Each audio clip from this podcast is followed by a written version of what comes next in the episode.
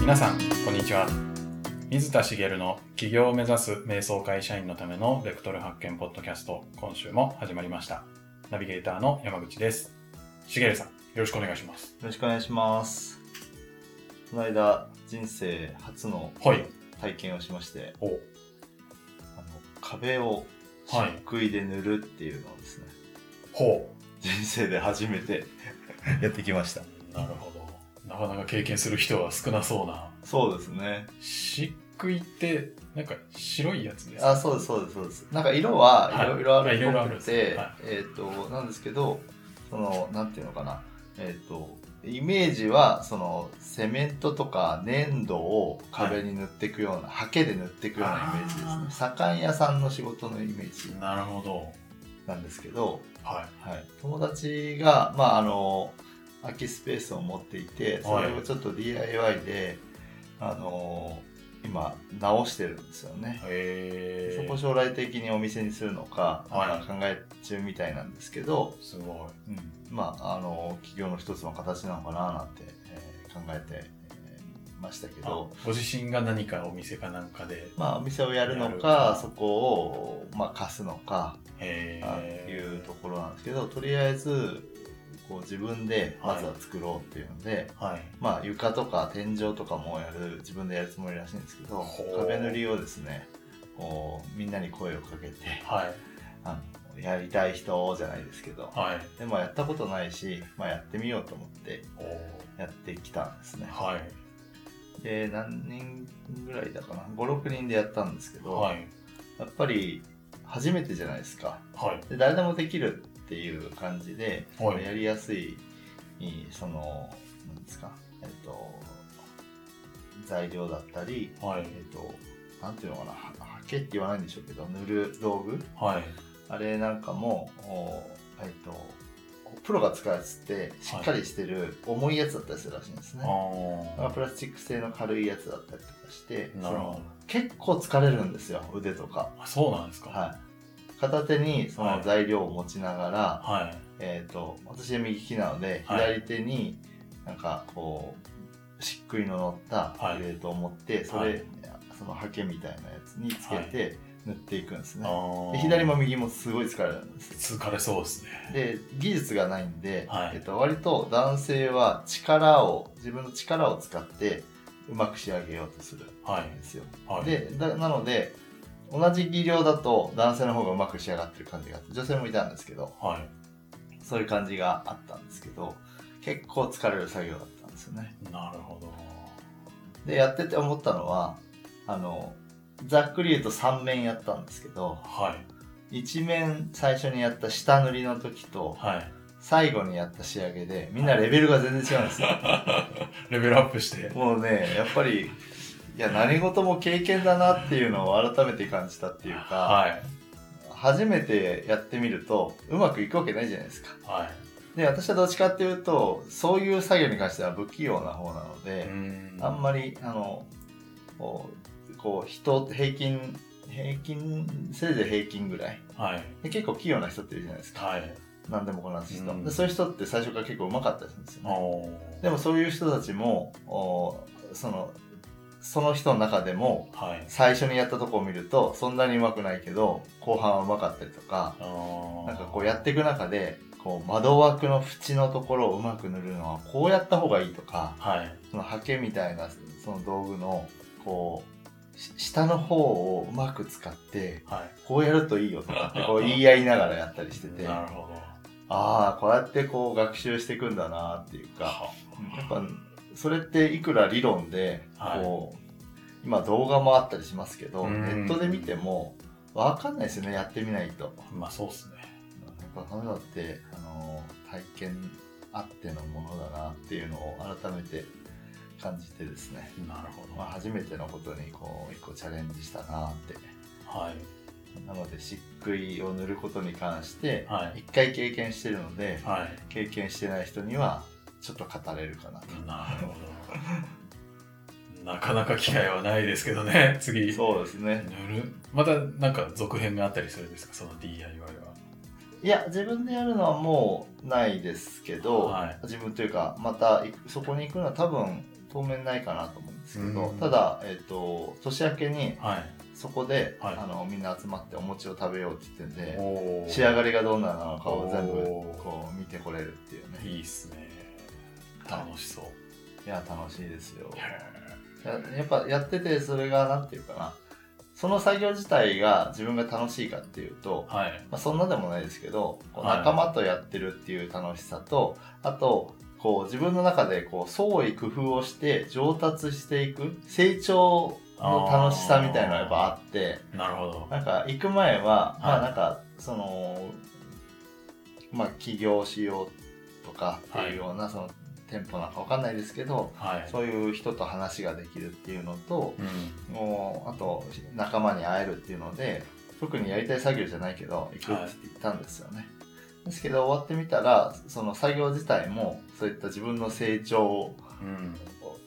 をこう感じ取れるというかなんかあっという間に終わって午前中行ったんですけどで解散したのは4時とかぐらいまでいましたけどもうその時間ってあっという間でうなんん。かあやっぱ楽しかったんだなーって感じてなる帰ってきましたほど。いいっすね。なかなか、やる機会はないけど。リフォームするとこないですかいやー、DIY はちょっと興味あるんですけどね。あそうなんですねさがにしっくい寝るは、なかなかないです結よね構本格的ですよね。そうですねなかなかないんじゃないですかね。ぜひはい。機会があれば機会があったらアドバイスをあわかりましたお願いします。はい。では、はい本題に。はい12月ですね もうはい12月も半ば過ぎそうですね。ですよね、はなのでまあこのシーズンに合ったお話をしたいなと思うんですけどい。はい。 1年間ね今年もう終わるのでおあの来年の目標とかってはい。あの多分まあ立て始める季節じゃないかなと思うんですようねんそういう目標とかって立てた方がいいなと思うんですけどはい。目標を立てるにあたってやっぱりちゃんと今年1年間何をやってきたのかっていう振り返りをはい。やってほしいなと思ってですあねー振り返り。はいはい。あのまあといって私もまだやってないんですけどこれからやるんですけどはい。あの1年間どんなことをやってきたかっていう振り返りなんかやっまあ山口さんはやられてると思うんですけどはい。一般的にそういうこう期の終わりとか年の終わりとかにやる振り返りって一般の人ってどんなことをやろうとすると思いますかどんなことを、まあ、1年振り返ってなんか反省はい会みたいなはいはいは反省するんじゃないですかねいなんかそんなイメージありますよねはいあの目標を立ててたらそのはい目標がどれぐらい進んだのかとか、は達成できてなかったらじゃあどれが達成できてなくてそれなんで達成できなかったのかとかい、、うんこうなんかこうどっちかっていうと反省してはいじゃあ来年はその反省を生かして頑張ろうみたいなは風なイメージがあると思うんですけどいそうですねあの反省ばっかしててもしょうがないんですよねはい振り返りっ反て。省ばっかりしててもしょうがないっていうのは反省しても別にいいんですけどは反省ってこうどっちかっていうと悪い部分を見てるじゃないですいかう、んいい部分じゃなくて、はいなのであのこうこう悪い部分を見てるとできなかったってことを見つめやすくてうんできたことに焦点が当たってないんですよねうんまあそうですよねで例えば、はいえー10を目指してたけど6しかできなかったっていうとうん4足りなかったことに目がいくんですよねいきますいますよねはで4足りなかったのどうしてなんだろうってやってるんですけど去年の段階からいはい6できてるんですよ目標は10だったかもしれないけど、はいで6できた成果をはい見に行かないんです自分の成果をうーんはい。これってすごいもったいないなと思ってはい。あの自分がどれだけのことをやってきたでそういう機会がないと1年前の状態から今どこまで来れてるかっていう確認が実はできないんですねうーん。で、えっと人間は忘れる生き物なのではい。まあ、その例を挙げるとですねはい。私は今年、はい漆喰塗りという体験をしました はい。それも先週かなはい。したんですけどはい。今日ねあのここに来てはい。あの収録始める前に最初何話しましょうかと、はい。ね、裏側をお話しするとはい。ちょっとね雑談してたじゃないですか、はい。その時に先週やった漆喰を塗った話を私は完全に忘れてましたよね忘れてましたね。で「あ」って言って思い出しましたよねはい。で1週間前の出来事なのにそれすら覚えてないわけですようん。だから振り返りをやってほしいんですけどはい。やってきたこと達成したこと実現したこと達成したことそれ具体的に行動したことはい。をこう事細かに上げていってほしいんですそれが全部成果なのではい。でそれを積み上げていった1年後今どこの状態にあるのかっていうのを確認する作業を振り返りでやってもらいたいはい。でえっとそうするとじゃあどういうことをやればいいかって話なんですけどはい。もうあれなんですよねあの手帳なりカレンダーまあどういう形でかわかんないですけど管理されてると思うんですけどそれをこう1月から見ていくわけですはい。そうすると1月こんなことやったあんなことやったもう本当に事細かにえーっと例えば成果につながったことつながったことでもつながらなかったことでもうん。何でもいいので行動したこととかあった出来事とかそれによって得たものとか何でもいいのでどんどんこう書き出していくわけですそうすると大抵の人はですねあのあ今年も目標達成できなかったなとかあの今年もあんまりみたいな風になりがちな人でもはい。結構やったことっていっぱい出てくるんですよなるほど。まあ一年あったらね、はいいろいろやってますよね。やってますよねはい。でそれをちゃんとリストアップをしてはい。それで、えー、と自分がどの段階にまで来たのか去年の段階から今年どこまで来たのかっていうのをちゃんと確認してほしいですうん。ただ反省するんではなくてはい。でそうするとじゃあここまで来てるからじゃあ来年どうしようかっていう目標が立てられていくってことなんですね、なるほど。で目標の話は来週しようかなと思うんですけどはい。その振り返りをする内容についてはい。もう少しお話をするとはい。あのーまあ起業しようとしてるじゃないですかはい。そうすると起業しようとしてる人が振り返りをすると起業しようとしたことに関しての活動のみ振り返ろうとしたりするんですねお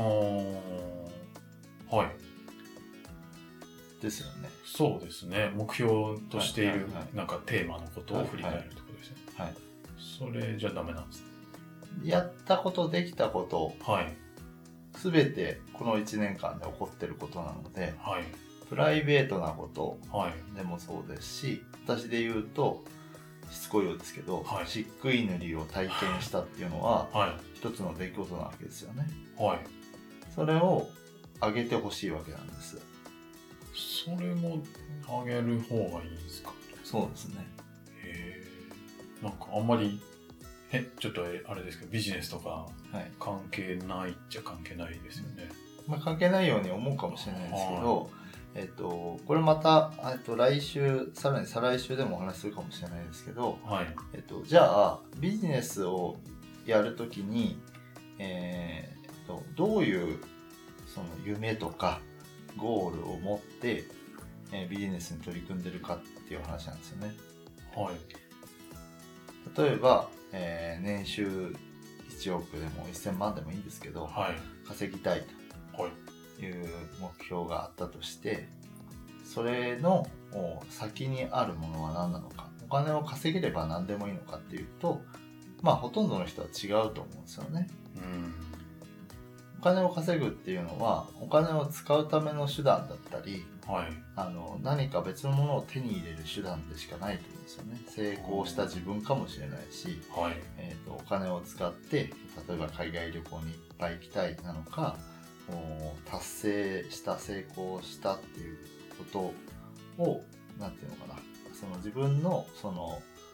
こう例えばステータスが欲しいのか とかそのその先にあるこう理想が必ずあると思うんですよ。はい。それってプライベートなことをすごく含んでる話だと思うんですよね。うん。例えば人間関係とかもそうですよね。はい。人間関係例えば独身の人が結婚したいとか家族が欲しいとか、うん仲間が欲しくて、えーその仲間と一緒にこうこんな活動をしたいんだっていう夢があるとかうん。でそういう夢があるから起業して稼ぎたいんだ例えば時間の余裕も欲しいしお金も欲しいから起業なんだとかはい。っていうふうにあの前、えー、と以前だいぶ前ですねあの目標設定のお話をした時にあの今の自分からじゃなくて未来からっていうお話をしたことがありますけどその未来の自分をちゃんと見てあげて目標設定してくださいねって言った時のその未来ってあの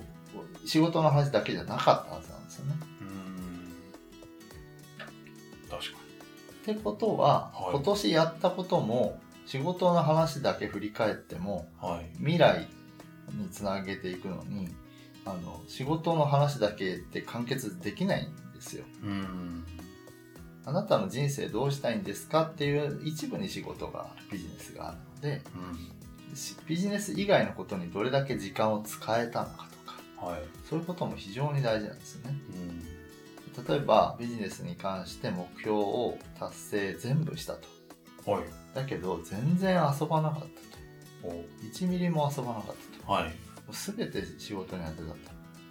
ていう結果だったとした時にはい。それをあそれで今はビジネスに集中する時だからいいんだっていう風な、えー取り方もあるしうんい。やいや達成したけどこれは自分が描いてる理想とは程遠いとはい。本当は仕事の量を減らしてあもっとこう出かけたいとかそのためにお金を稼ぐつもりだったのにうん。全然そっち達成してないじゃんみたいな風に感じたりとか、はいい、ろいろ感じ方はあると思うんですけど、いそのためにもそこを確認しに行かなきゃわからないんですよね。うん。確かに。なので、えー自分があーやったこと行動したことおーまあ、達成した成果そういったものの中に、えープライベートなこと家族のことそれからそれが友人とやったことそういったことももろもろ入れてほしいんです。事細かにですね。まあ、私で言うとおー子供が生まれたっていう大きな出来事がありますけどそれにまつわることがもういろいろあるわけですよねはい。あの子供を連れて、えー、と泣き相撲に参加をしたとか おまあその結果得られたものは泣き相撲に参加したという経験とはい。あの妻の家族との絆がさらに深まったかなとかうんまあいろいろこうまあ私は結構その家族っていうものを重要視してるので妻の家族との関係って結構大事なんですけど自分の両親には今年、え1234回45回会いましたかねうん。ですけど実はその妻の実家には10回ぐらい行ってるんですよおすごいですね。それは、えっとまあ、あの生まれた時に1はいヶ月妻が里帰りしてたので、毎週帰ってたっていうのがあるんですけど、 なるほまあそれもあったとしても、まあ、妻の、えー実家にそれだけ帰って、えっと家族と結構絆が深まってきたなっていうふうに感じど。うん。てそれも私の人生の中の大きな成果なんですよねだからそういったこともちゃんと振り返らないとあの来年の目標を立てる時にまたビジネスの話だけになってしまううん。はい。のであの達成できたことを振り返ってくださいねっていうのとおそれだけじゃなくて、えーあそれだけじゃないっていうのはビジネスだけじゃなくて、えープライベートなことも含めて全部自分がやってきたことを振り返ってくださいっていうのをぜひこの12月にやってもらえたらなと思います。なるほど。で、なんか具体的にはこう、書き出したりするのがいいんですかまあ、やり方はいろいろあると思いますけど、はいえっと、何らかの形で必ずアウトプットをしてほしいんですね。あ頭の中で振り返ったって、あ。はい。あの、順番にこう出てったら、はい。あの、最初に出てったものを何だったかも忘れてますから、うん、えーまあ、できれば書き出してほしいですねなるほど。書き出して、えー最終的に成果がどれぐらいだった要は、えっと去年の、まあ、今年の初めですね1月と今の現在地立